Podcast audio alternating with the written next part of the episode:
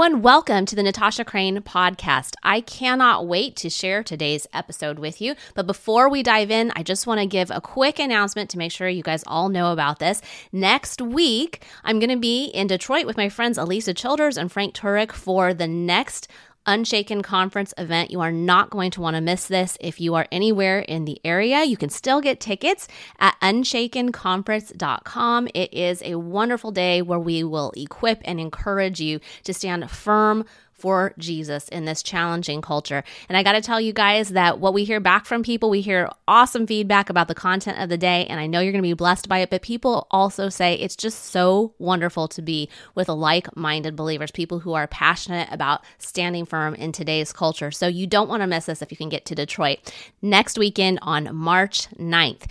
And if you're in the Pittsburgh area or can get there, we'll be there on May 18th. Those tickets are also already available at unshakenconference.com.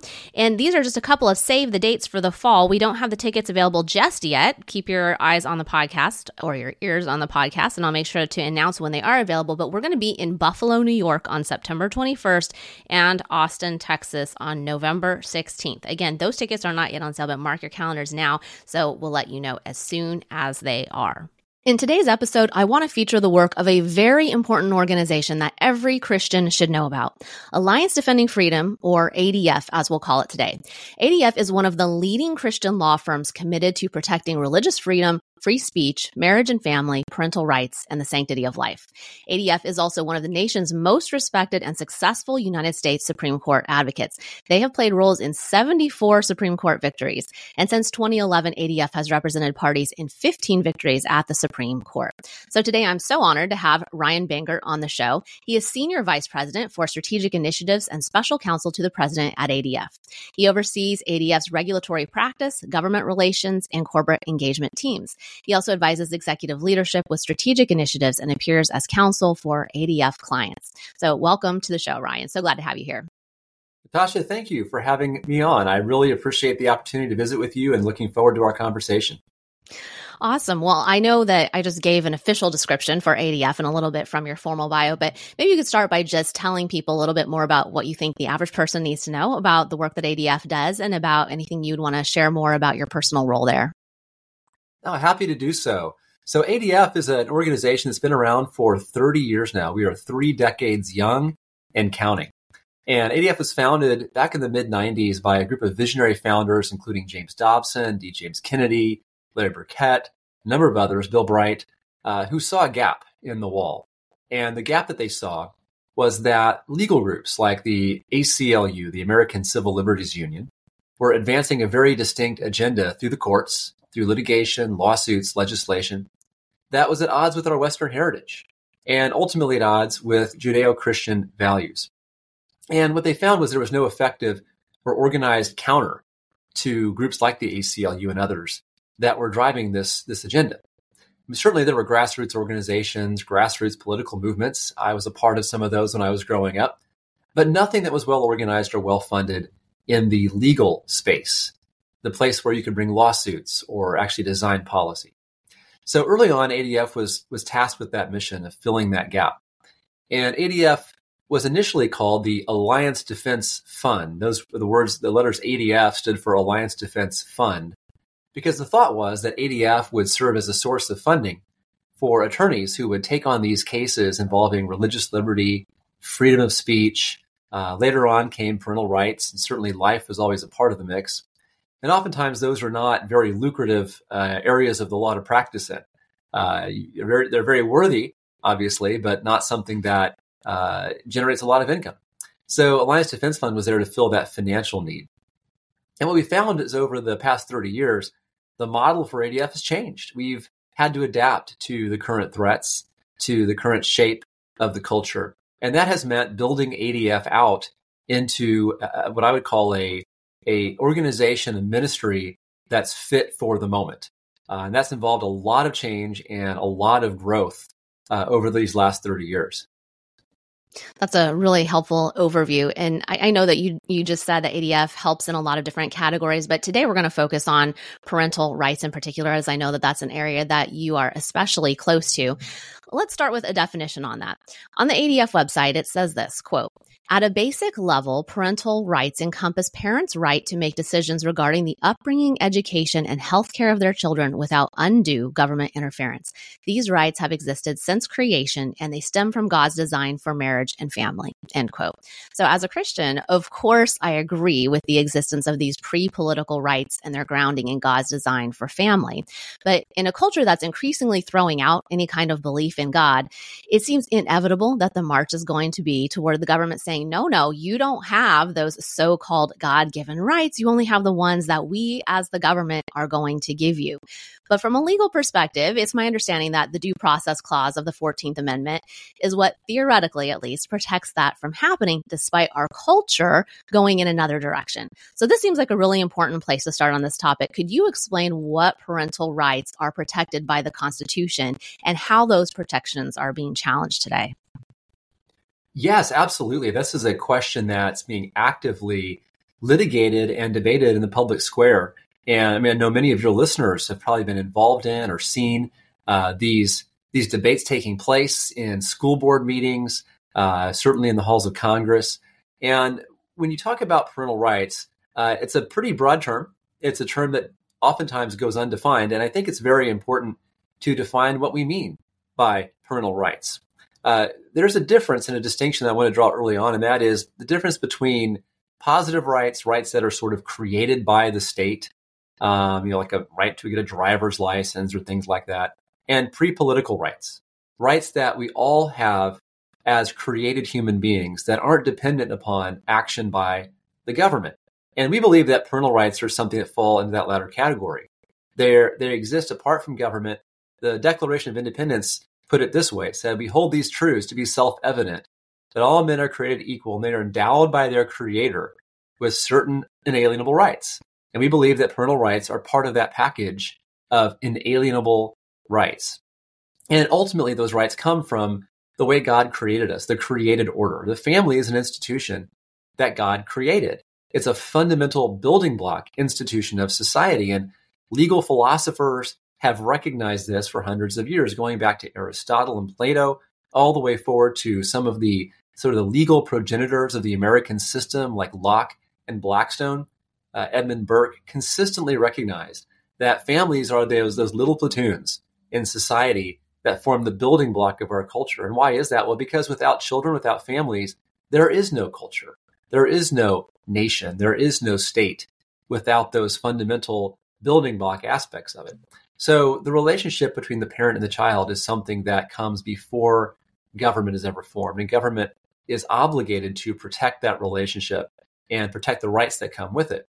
Now, the government here in the United States has protected those rights historically through the 14th Amendment of the Due Process Clause. And this is a process that began early in the 20th century with a series of cases uh, involving the right of parents to educate their kids. Meyer versus Nebraska, uh, Pierce versus Society of Sisters. These are cases that raise questions about whether or not parents could educate their children in religious schools. That's the Pierce case. Or whether parents could even teach their children foreign languages. That was the Meyer case.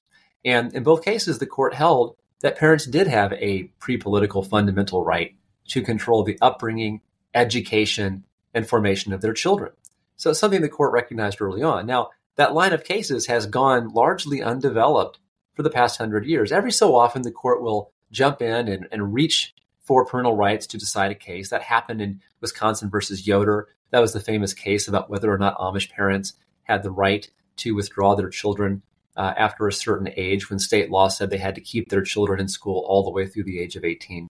Um, the court said, yes, absolutely. The Amish uh, community does have the right, these parents have the right to educate their children in a way that is consistent with their religious faith. Also, Troxel versus Granville, a case in 2000, the court had to decide whether or not grandparents or others who are outside the parent child relationship had the right to petition the state for visitation rights. And the court uh, found that this statute was unconstitutional because it didn't properly recognize the right of parents, that a fundamental right of parents. So there's a long tradition in history here in the US of protection of parental rights, but it's not because the state says so. It's because the state is recognizing something that came before it. And that's why we believe parental rights are fundamental uh, and pre political.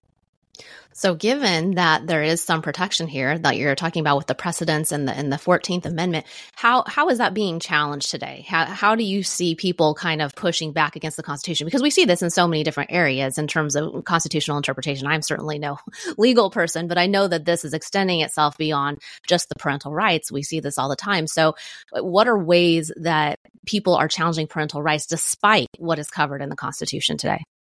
Parental rights are always being pressed on. Uh, it's something that has historically taken place. There's always this conversation between the state as an institution and families about who has the right to raise children.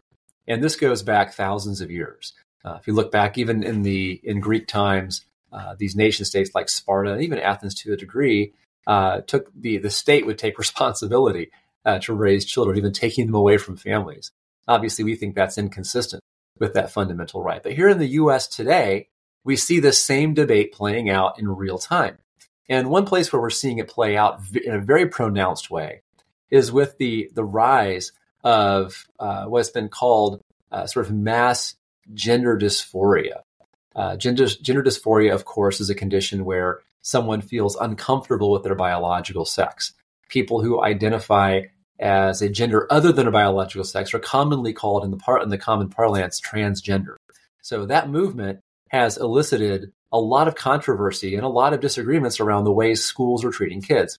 Now, I mentioned earlier that ADF uh, was initially founded as, a, as an organization that funded litigation. In the last 30 years, we've grown a lot. And some of the areas we've grown into, uh, we have uh, lawyers now who bring our own lawsuits, who represent our own clients and we represent clients free of charge. We have lawyers who write who write laws and then work with legislatures to get them passed. We have a legislative team that does that. We have legal training uh, tracks that train lawyers in how to litigate these types of cases, and we do that both here in the U.S. and around the world.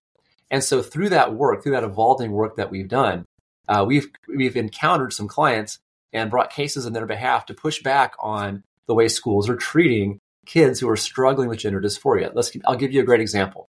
In the state of Wisconsin, we represent a family against the Kettle Moraine School District. It's called TF versus Kettle Moraine. And it's a fascinating case, and here's why. Because in that case, uh, the parents, um, Tammy, and their, their daughter's name was Autumn, uh, Autumn was struggling with gender dysphoria. She was struggling with some, some issues involving comfort in her biological sex. She saw a counselor. The counselor initially advised them to engage in this, what they call gender transition, start using different names and pronouns. But ultimately, Autumn's parents rejected that course as improper. And when Autumn returned to school, they told the school counselor, We don't want to follow this path of gender transition. We don't want you to use names and pronouns for Autumn that disagree with her biological sex. And what the school told Autumn's parents was, Well, we disagree with you. We as the school were going to make the decision about how to treat Autumn. If she, if we believe that she needs to be treated as a as a boy, then that's exactly how we're going to treat her. And you, the parents, have nothing whatsoever to say about it. The school took that matter into their own hands, and so uh, they withdrew her from the school, and she, uh, over time, became very comfortable with her biological sex. So we filed a lawsuit against the school on their behalf, and we got a recent court decision that found that the school had violated their parental rights by refusing to honor their wishes with respect to the way their daughter was being treated. But that's not the most egregious case that we've found. That's pretty bad.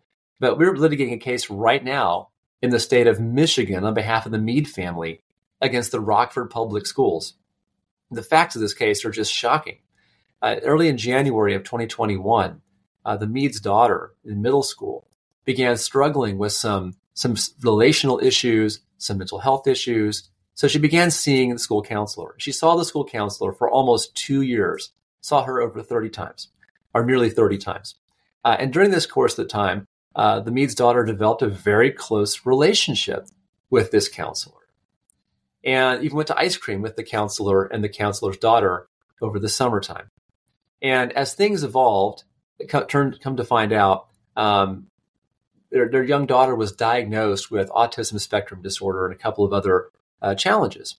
Uh, fast forward to August of 2022, so about a year and several months into this relationship, the school counselor advises the teachers in the school that they're going to begin referring to the Mead's daughter as a boy using a male name. But they weren't going to tell the Mead's. They weren't going to tell mom and dad anything about how their daughter was being treated in the public school system. They even went so far as to implement a policy to ensure that every time their daughter was referred to in a report home, that her actual female name and female pronouns were used, when in fact, in the internal school records, they had switched everything over to male names and male pronouns. So they were keeping two sets of books, as it were, and only showing the parents what they want they wanted the parents to see. The only way that the only reason the parents learned about this was the school accidentally sent home a report where they forgot to redact out and change the use of a male name for the Mead's daughter. That's the only way they figured this out. And that's when we filed a lawsuit on their behalf. It's, I, mean, it, it's tragic and it's heartbreaking. And you, you, I think a lot of parents uh, who are up to date on things that are going on today, they can kind of picture the school hiding certain things and not proactively coming to tell the parents. But it's just one step beyond that to hear that in some of these cases that you're dealing with, the school is proactively working against the parents. They are going out of their way to hide the information. It's not just, hey, we're not going to, you know, come and bring it to you. We're going to actually hide it from you. So it's, it's really remarkable to see what's going on there. You know, it, it seems like in these cases, from what I understand at least, that there's already a policy in place about these things where they're going to, to some degree, depending on the district, they're going to protect the student's desire to socially transition, to use new pronouns and names and, and have the appearance and those kinds of things.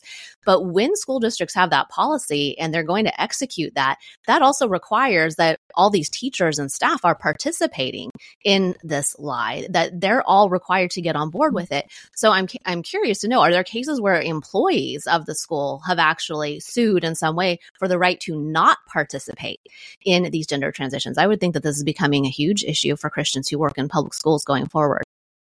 It is, and there are such cases. Uh, the the position that we stand on is that parents have a right to know all the essential information about their kids. Schools should never hide information from parents. Schools should never take it upon themselves to enforce this ideological orthodoxy of the new gender identity movement on kids. And they certainly shouldn't be doing so without telling parents and getting consent. And we've seen that over, play out over and over again, not just with respect to parents and their kids, but also, as you mentioned, with respect to public school employees who object to this new regime of hiding information from parents, of obfuscating information that parents need to know. A good case example of that uh, happened in Kansas just recently. Pam Ricard in a case uh, against the Geary County Independent School District in Kansas. Pam, high school teacher, she encountered one of these policies where the school district told her, hey, look, if you have a child in your classroom who is struggling with gender dysphoria, and that child, that student, requests that you use different name, different pronouns, pronouns that disagree with the child's biological sex, you need to honor that request. In fact, you're mandated as a teacher to honor that request. But even more, you can't say a word about it to the parents unless the child specifically gives you permission to do so. So, and of course, oftentimes that's not going to be the case, right? The children are wanting to experiment in school with new identities, uh, new gender identities, but they don't want the parents to know, but they want the school to change all of its policies, change, well, not change its policies, but change all of its records, change the way they're treating these kids internally.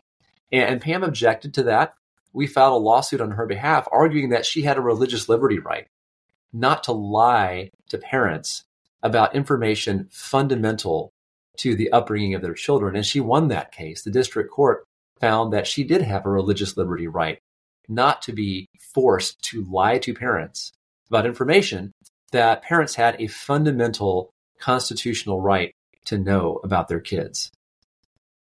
So it, it seems like it, all these things are bubbling up from individual school districts. So it seems like it's almost like whack a mole, right? Like trying to each school district where it comes up, it's like, here's a case and here's a case, and we're going to keep hitting on all these cases.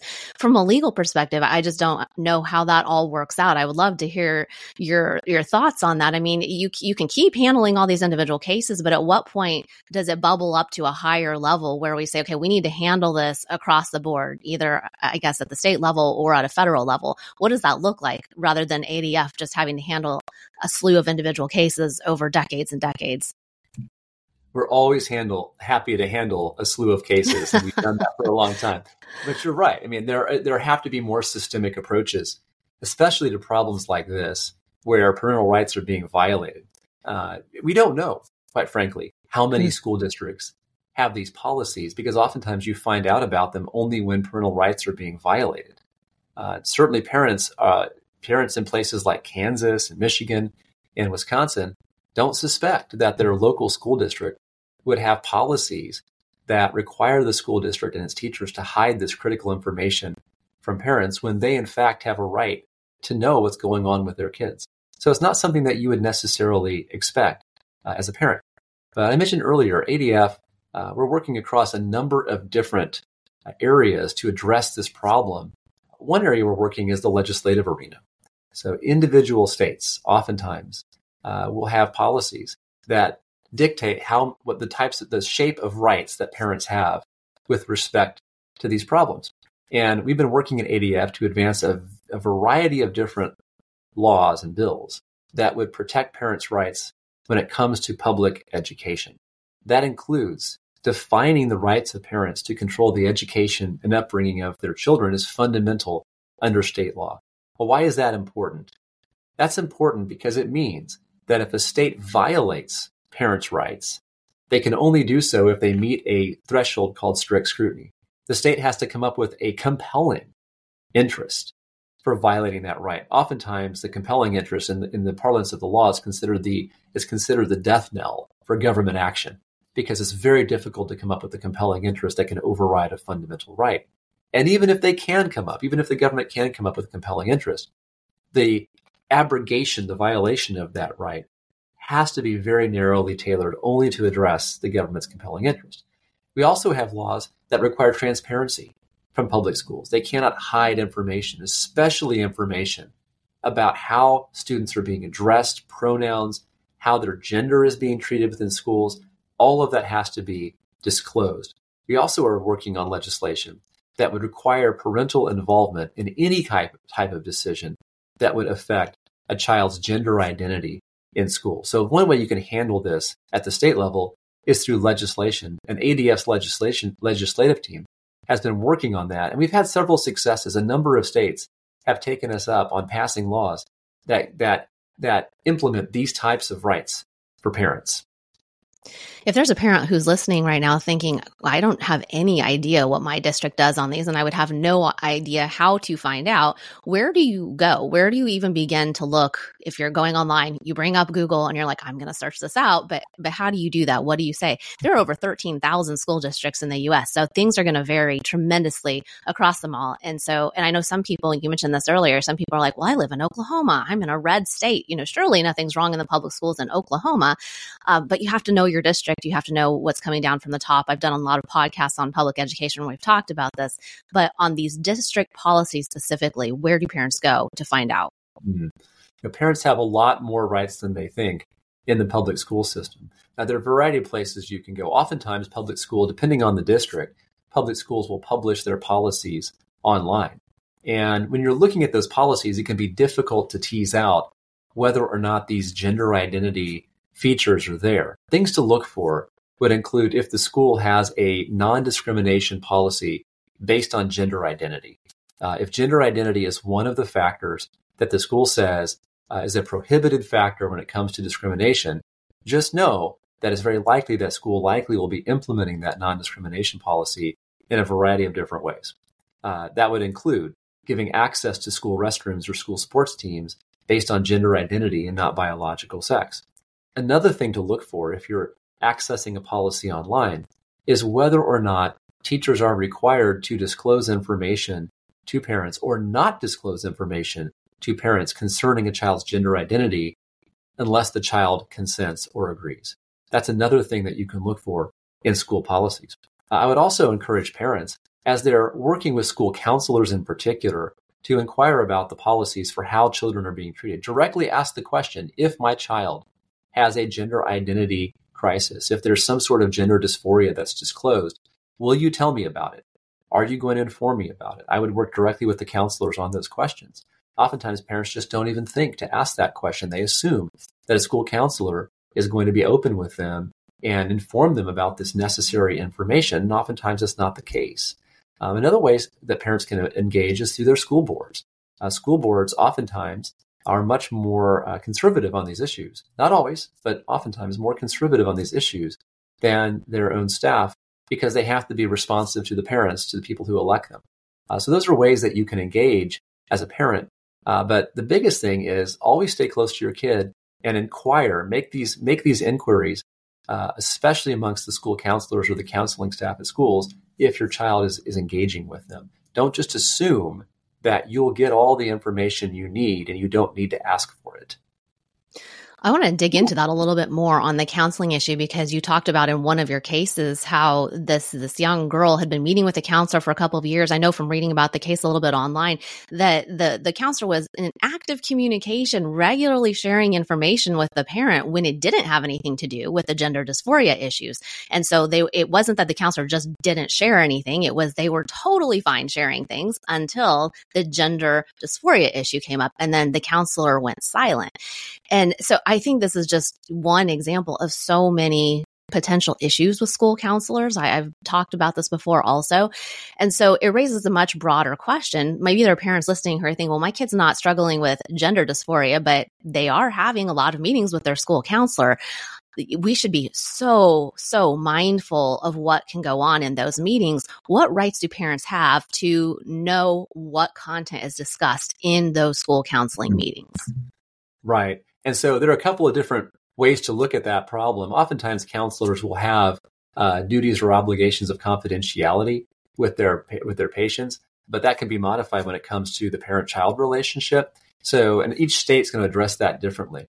But something that I think we need to pay close attention to is will that counseling result in concrete action being taken by a school district to affirmatively alter the way a child is being addressed in the school. So, will that counseling relationship result in an action plan that then results in the child using a different name, a different pronoun, creating a completely different identity at the, in the school system, having records changed, potentially even be, being given access to different restroom facilities? All of those things are actions that parents absolutely have a right to know about. If action is being taken by a school to quote unquote change a child's gender identity, we believe that is something that parents have a constitutional funda- fundamental right to know about. Many states are passing statutes, as I mentioned earlier, that would grant parents the right to know anytime a school takes concrete steps to implement that kind of a plan. And if a school district doesn't have that kind of a policy, if a state doesn't have a bill that requires it, we believe that parents have an overriding constitutional interest to know if and when schools are taking concrete steps uh, to implement some sort of gender transition plan for a child that may arise out of a counseling relationship. So, so I think that's a very important thing to point out is that uh, schools cannot, in our view, take any steps. They can't hide information from parents, nor can they take affirmative steps to begin transitioning a child's gender. And I say transitioning advisedly because we know you can't actually change a child's sex. It's impossible all you can do is begin treating them differently than their biological sex uh, demands. And, and that we believe that's positively harmful to a child in a number of different ways. Um, parents have a right to know about that. And we believe whether it's statutory, policy based, or if those are lacking, constitutionally, parents have a right to know. And I would just encourage parents if you do have a child who has been meeting with a counselor in your public school, um, to talk to your child about what they're talking about. There might be information that you're not getting firsthand for all the reasons that we're talking about here, no matter what the subject is, whether it's gender dysphoria or anything else. See what your child will tell you and just be very, very cautious with this because we have to remember that any kind of counseling, whether it's in the public school system or outside of that, is based fundamentally on two things identifying problems and then looking for solutions to those problems. These are much of the time related to worldview issues. How you're going to identify what a problem is in a person's life and the solution that you're going to propose are very, very fundamentally going to come back to how someone views the world. So your kid, if they are with someone who is not a Christian, and this doesn't mean they can't be counseled on anything at all outside of a Christian environment, but it's worth being cautious about because if it's a non-Christian, they're going to have different views of what is wrong and what the solutions are. And I continue to hear from parents who've had some really, really troubling things happen with school counselors, um, with regular mental health counselors outside of that area. So just something that I hope all listeners will consider in terms of the counseling process. Well, are there other district policies, just broadly speaking, that we're we haven't talked about here, where you're seeing significant infringement upon parents' rights? Are there other types of policies that you would say, hey, parents, be aware that this is bringing up some issues in this area of parental rights, and go look and see what your your district is doing? Well, there certainly are. And it oftentimes arises in that same space of this contest over gender identity. Take, for instance, the case we have right now in West Virginia, BPJ. It's a case involving a challenge to West Virginia's law called the Save Women's Sports Law. Uh, many of us, or many of your listeners, I'm sure, are aware of the uh, the discussion that's happening right now across the nation about whether or not biological males should be allowed to compete in women's sports. Many states have passed laws that, at least at the high school level and oftentimes at the collegiate level, uh, require that biological men not be permitted to compete on biological women's teams, teams dedicated for biological females. Uh, those laws are coming under challenge in a number of different states. One of those states is West Virginia. Uh, we represent uh, the state in that case alongside the Attorney General, Patrick Morrisey, uh, defending the state law. And at the district court level, uh, the district court found that there were good reasons to separate sports based on biological sex. There are safety reasons for doing that. There are privacy reasons for doing that. There are, uh, in addition to that, there are just fundamentally common sense reasons for doing that. But as parents, you need to know and understand what is the school's policy with respect to sports and whether or not biological males will be allowed onto the sports team, because that goes beyond just the playing field, uh, beyond the injuries that can occur that many of us have seen on YouTube videos and, and others uh, of biological men uh, who have just fundamentally uh, greater degrees of, of speed and strength who are injuring female competitors in the sports field. But it goes beyond that because think about the locker room. The chain. This is the, this is an issue that came up with Lia Thomas famously. Uh, Lia Thomas, of course, was smashing records. Lia Thomas being he's a man, he's a male, a male swimmer here from my home hometown of Austin. In fact, uh, a male swimmer smashing women's records. But the real tragedy in that wasn't just the records that were being smashed and the women who were being kept off the podium, but the fact that Lia Thomas was walking into the women's locker room uh, and violating the privacy and the dignity of those women uh, who are in the locker room. Uh, and Riley Gaines, of course, spoke, has spoken out very eloquently about this. That parents have a right to know whether or not they're they're female athletes. And I, I had a female swimmer uh, in high school. Uh, she's now in college, but she swam in high school. I wanted I would want to know if my school district was trying to put biological men in the locker room with my daughter. So that's one area that I think parents need to be aware of. Another would be facilities. Uh, oftentimes, rest, school restroom policies are being changed now uh, to force biological men who identify as female into women's locker into women's restrooms. I think that parents need to know about that as well those are those are good examples for people to think about. That clearly we see a lot of this in the news but sometimes parents like i said don't think it's going to come to them um, especially in places maybe that traditionally didn't see a lot of this. So i think it's important for people to hear. You know clearly you're doing a lot of work on these legal challenges like we've been talking about in terms of the whack-a-mole uh, kind of as they as they rise up. But like you mentioned earlier you're doing a lot of equally important work in the legislative area to encourage the state and federal legislatures to protect parental rights. And i love that. Honestly that is the most encouraging thing to me because that's kind of getting at it from the top down, trying to put in place some protections so that these things aren't so uh, easy to happen in the future. And so your website has some interesting stats that I just wanted the listeners to hear. 39 states currently have no statutes that expressly define and protect parental rights. 47 states do not grant parents review of learning materials and activities in advance of teaching. That one is shocking to me. Mm-hmm. 12 states do not allow parents to be involved in their school's sex ed curricula. So there's a, a, lot of work to be done here. And ADF has a Center for Legislative Advocacy working on these matters. Can you tell us some, maybe a little bit more about some of the most urgent goals? I know you, you mentioned some of the work earlier, but maybe as respect with respect to those statistics in particular, like, you know, parents not being able to review the learning materials. What are some of the, the key initiatives that you guys are working on towards some of those things?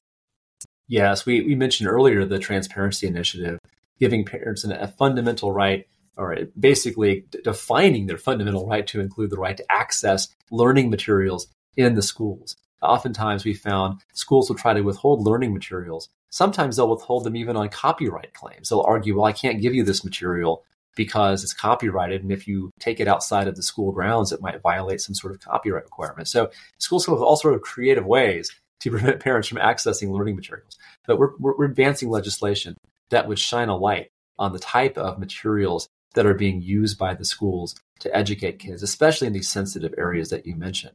Also, you mentioned 39 states have no statutes that expressly define and protect parental rights. That's fundamentally important to ensure that parental rights are defined as fundamental in state law and that they're protected as such, but not just protected, that parents have a private cause of action, that parents can mm-hmm. actually bring a lawsuit based on violations of their parental rights and hold the government accountable. And that's something we're working very hard with legislatures to do to ensure that parents don't just have a right, but they have a remedy and they can enforce that remedy in a state court to ensure that government actors, school actors are being held accountable when those rights are violated, such as in the cases that we that involve the Mead family, uh, the Soxke family up in New York, uh, the, the our family in Harrisonburg, the Figliola family. All these families are families who are challenging violations of their fundamental parental rights, and we believe every state needs to have a law that gives them a cause of action that would allow them to pursue accountability for school district officials who are violating those rights. So we've been focused a lot on the the parental rights aspect today, but um, are there a couple of cases that you just want to highlight that you feel are particularly important that ADF is working on right now, maybe outside that area, just so that listeners get a feel for the scope of what you're doing? What are a couple of cases you think are you know everyone needs to know about these, every Christian? Well, there are a couple of cases overseas and a couple of cases here at home that I would love to tell your listeners about. I mentioned earlier that ADF is a legal ministry. We're not just a US based legal ministry, we're a global legal ministry. We have operations all over the world. And we're seeing things happening uh, on the other side of the globe that should be a warning bell for Christians and believers and people of faith here in the United States as to what can happen if we don't vigorously protect and and defend our religious liberties. I want to take the case of Päivi Räsänen as a great example. Päivi is a minister of parliament in Finland. So someone who is with some power, a minister of parliament. Uh, she, about five years ago, sent out a tweet on her own time when she noticed that her church had engaged in support for a local LGBT pride parade. She simply said, I don't think this is biblical. I don't think my church should be engaging in support for an LGBT pride parade. Uh, for that tweet, she was investigated and ultimately prosecuted, criminally prosecuted as a member of parliament, prosecuted in the country of Finland for criminal hate speech. And that prosecution went on for nearly five years. And she twice now has been acquitted by courts in Finland. But she had to defend herself for five years in the criminal courts in Finland against hate speech charges for sending out a tweet simply explaining a biblical view of human sexuality and what that view calls on the church to do and to say. Another example is Isabel Vaughan-Spruce. Isabel is a pro life activist in the UK, a volunteer who stands on sidewalks outside abortion clinics and silently prays. And she's done this for a long time. Well, a law was passed that prohibited even silent prayer on sidewalks outside of abortion clinics in the UK. So, sure enough, she went to the sidewalk and she bowed her head and she silently, but didn't speak a word, just silently prayed. She was approached by law enforcement officers who asked her what she was doing. And she wasn't speaking, she wasn't saying anything, so it was pretty hard to tell what she was up to. Uh, they asked her, Are you praying inside your head? Are you thinking a prayer?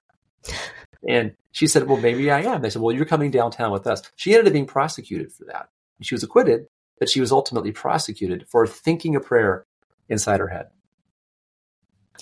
it's it's hard to fathom. And I, I, think it's tempting as Americans to think, well, it's not going to get that bad here, but it is going to get that bad here. I mean, we can we can see the trajectory of things. We can see where it's going, and we're seeing more and more of these things come along. And I'm so grateful for Alliance Defending Freedom and other organizations like yours who are taking this up. It's it's critically important work, and it's so important for Christians to know what you're doing. Uh, there are a lot of issues that I think that believers need to be keeping up with today. We need to be aware of the things like what you've been talking about and so many others that we don't have time to get into, what do you think is the best way for the average Christian who's like, I'm not a legal person, but I care about what's happening in this country? What is the best way for them to keep up with ADF's work, to know about the key cases and the key victories, the key struggles, and also how can people support ADF? That's a great question. ADFlegal.org, ADFlegal.org is our website. We have case pages for all the work we're doing, uh, profiles of legislation that we're working on. We have a lot of resources for media there.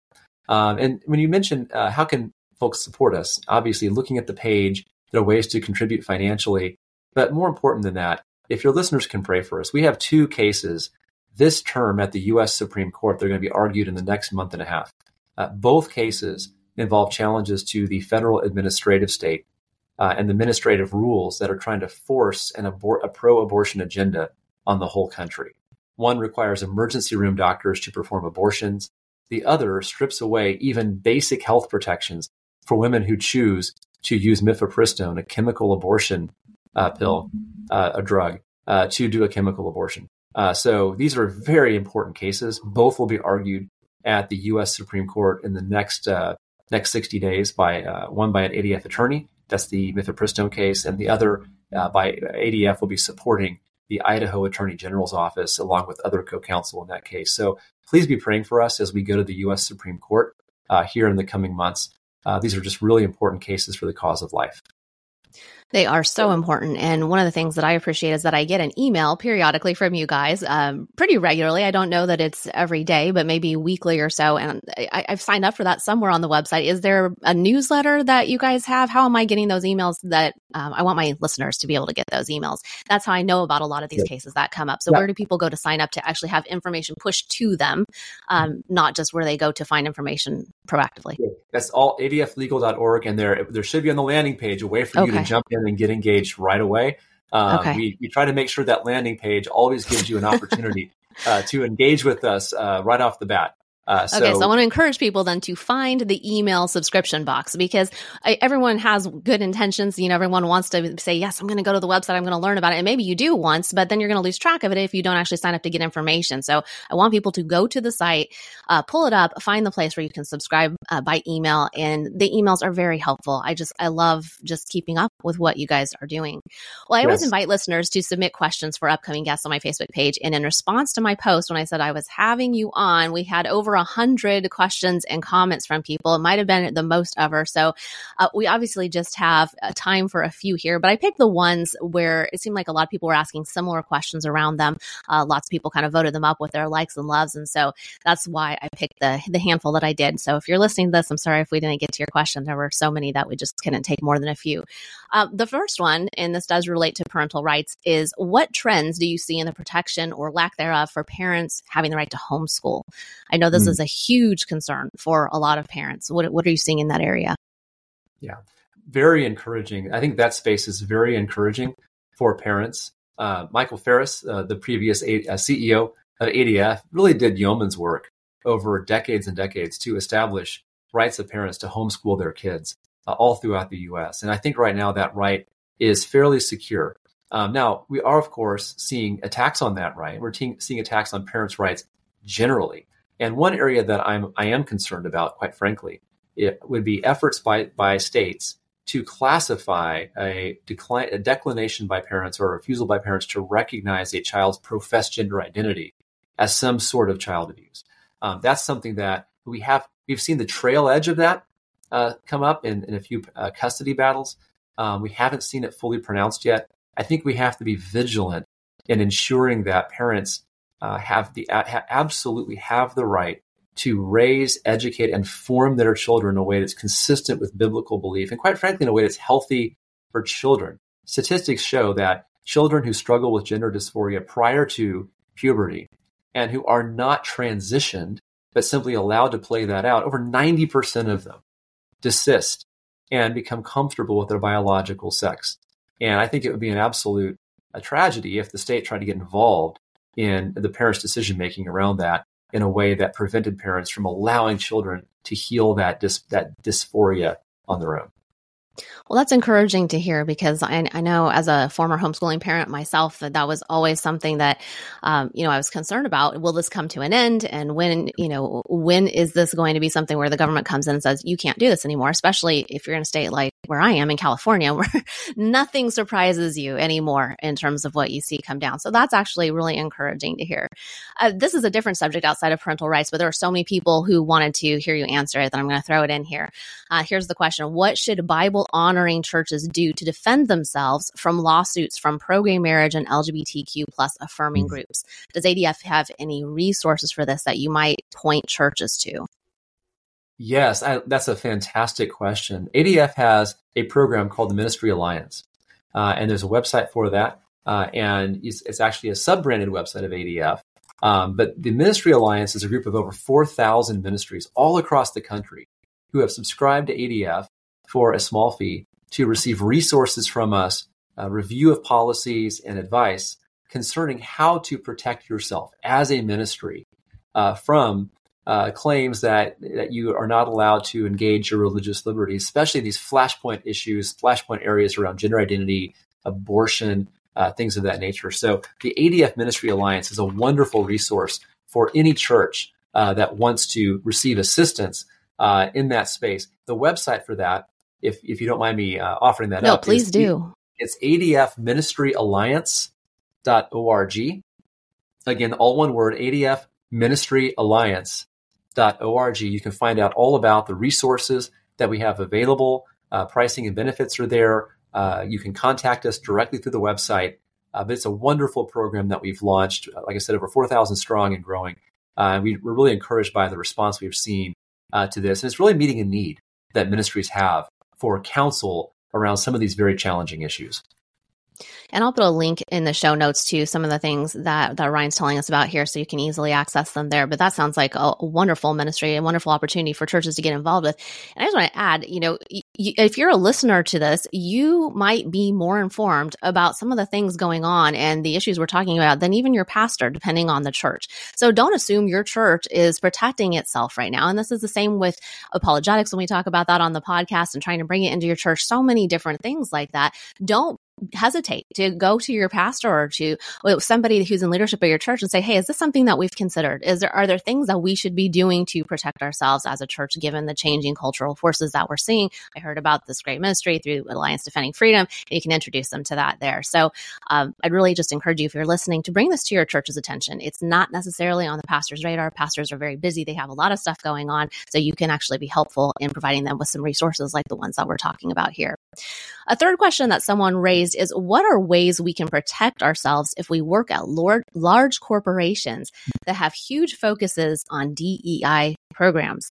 And I, I, mean, this is not just large corporations. What do people need to know in their place of employment when DEI issues come up that are kind of rubbing up against what their conscience tells them that they can or can't do, probably related to pronouns in their signatures, for example?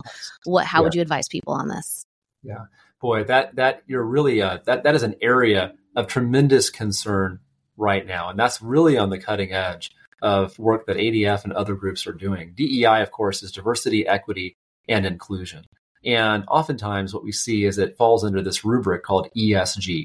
Uh, ESG is environmental, social, and governance, which is a movement that uh, some would argue it sort of emanated from Davos, from Klaus Schwab, but it's it's a it's a corporate uh, a movement that tries to set up businesses as the uh, deciders or the avatars of morality. I mean, that business takes upon itself not just the business of making money, but the business of setting a social agenda agenda for its employees and for society at large. Uh, this is a really big problem uh, from a variety of perspectives. One is in corporate cancellation. We see businesses that are refusing to do business with customers or other business partners based on disagreements concerning religion or political ideology. Uh, and that's something that we see happening with, with some degree of frequency. Um, we also see uh, businesses that are forcing, like you said, these policies on employees that they may not be able uh, to stomach. Um, now, businesses are not subject to the First Amendment, they're private actors. So they do have, uh, there's no constitutional claim for a violation of freedom of speech, freedom of religion, but employees oftentimes do have statutory protections under Title VII employees have what's called the requirement for religious accommodation. Uh, and this is being litigated ever more frequently now that the US Supreme Court has decided that businesses don't just get a free get out of jail free card when it comes to denying religious accommodation claims. Uh, there was a case just last term in which the US Supreme Court addressed a longstanding precedent that said businesses really had to satisfy a minimal burden. They just had to simply show that accommodating uh, someone's religious needs was minimally burdensome in order to refuse an accommodation. The court said that's not the law. You actually have to provide a meaningful accommodation and you have to have a good reason for refusing accommodation. So we're seeing now our, our employees starting to step up and say, "Hey, I have a I have a religious need here," and the business needs to accommodate that in good faith. And under Title VII, I think we're going to see the law play out. Um, one place this is happening right now is a case in Indiana involving a music teacher named James Kluge. Uh, ADF is representing him. Uh, he was teaching music at his public school, and a policy was handed down requiring him, like we've talked about earlier, to use pronouns that disagreed with his students' biological sex. And what James said was, well, you know what? I respect my students, but I'm not going to lie to them and I'm not going to violate my conscience. So what I'm going to do is I'm just going to use, uh, I'm, I'm simply going to use proper names. I'm not going to use pronouns. I'm going to use proper names to refer to my students. Um, or I'm going to simply use, I'm going to use ways of speaking with them that don't require me to disagree with their biological sex. And the school refused to accommodate that. They said, no, sorry, you're going to lose your job unless you bow the knee to this gender ideology that we're trying to enforce on you. So that's in litigation right now. Um, and our claim is under Title VII. And he's entitled to, we believe, a religious accommodation for that. Um, so this is going to become an increasingly common, I think, type of litigation as businesses more and more embrace an ESG and DEI driven social agenda if someone's listening to this and they're thinking, I think that I would legitimately have a case over something that's going on, is there a way that people can contact you and reach out and say, is this something that you guys would be interested in taking on? How does that how does that happen? Absolutely. If you go to our website, there's a contact button. And there are a number of different ways that you can contact us, but right at the top of the list is request legal assistance or ask legal questions. You can fill out a form, and that goes right directly into our legal intake system. Uh, so if you go to adflegal.org, there's a contact button, and right at the top there is a way for you to request legal assistance. I can only imagine how many questions you guys must get. if my one face, if my one Facebook post is soliciting a hundred comments just for one interview, I can only imagine what you guys are sorting mm-hmm. through. But what thousands a valued service! Thousands and thousands every single year. It, it, they come in in in, in large numbers. It's amazing. Well, there were a lot of questions on that thread that were about all kinds of rights in different types of work environments. So, um, you know, whether someone's talking about their public school teacher rights or someone who's working in counseling and mental health, um, I, I can't remember any of the others off the top of my head, but several of that nature saying, what are my rights as a Christian in this type of work environment? And yes. obviously, we can't go through all those individual situations here. So I wanted to lump them together as one question for you and, and kind of ask, where do people start? If their mm-hmm. question is, What are my rights as a Christian in fill in the blank environment? Where do people even go to start researching that? Yeah. You know, it depends on the context, but I'll give you a few examples that may help your, your listeners get started. Take the example of counselors. You mentioned counselors. What are their rights? We represent a counselor right now in Colorado. Uh, the Colorado state of Colorado, like many jurisdictions, has prohibited counselors from engaging in talk therapy uh, to treat individuals suffering from gender dysphoria if the talk therapy encourages that individual to reconcile with their biological sex. But if the counselor encourages that individual to identify differently, to basically change their gender identity, well, that's just fine. And they can counsel like that all day long. So it's a very one sided law. We believe that violates counselors' First Amendment rights to speak. This is talk therapy. There's nothing more speechy than talking to someone and counseling them. And so the First Amendment should protect that, right? So we've argued in that case that there's a First Amendment right on the part of that counselor, that Christian counselor, to engage in that type of talk therapy. Take, for example, medical professionals. Medical professionals who are on the front lines in our in our culture and society today, oftentimes being called on to make difficult decisions. And, and what we found is the government, uh, in fact, we were expecting very soon a regulation to issue from the Biden administration under the Affordable Care Act that will require anyone who receives Medicare and Medicaid funding, so vast, the vast majority of medical practitioners, to not discriminate on the basis of gender identity. In other words, you have to perform gender altering, quote unquote, gender identity altering procedures using pharmaceuticals or using surgery. And some in some cases, you might even be unable to discriminate based on um, desire to terminate a pregnancy. In other words, you have to perform an abortion. And so these are things that we're seeing the government pressing on medical professionals to violate their conscience. We believe that violates medical professionals' First Amendment rights, but not just that, but their religious freedom and free exercise rights.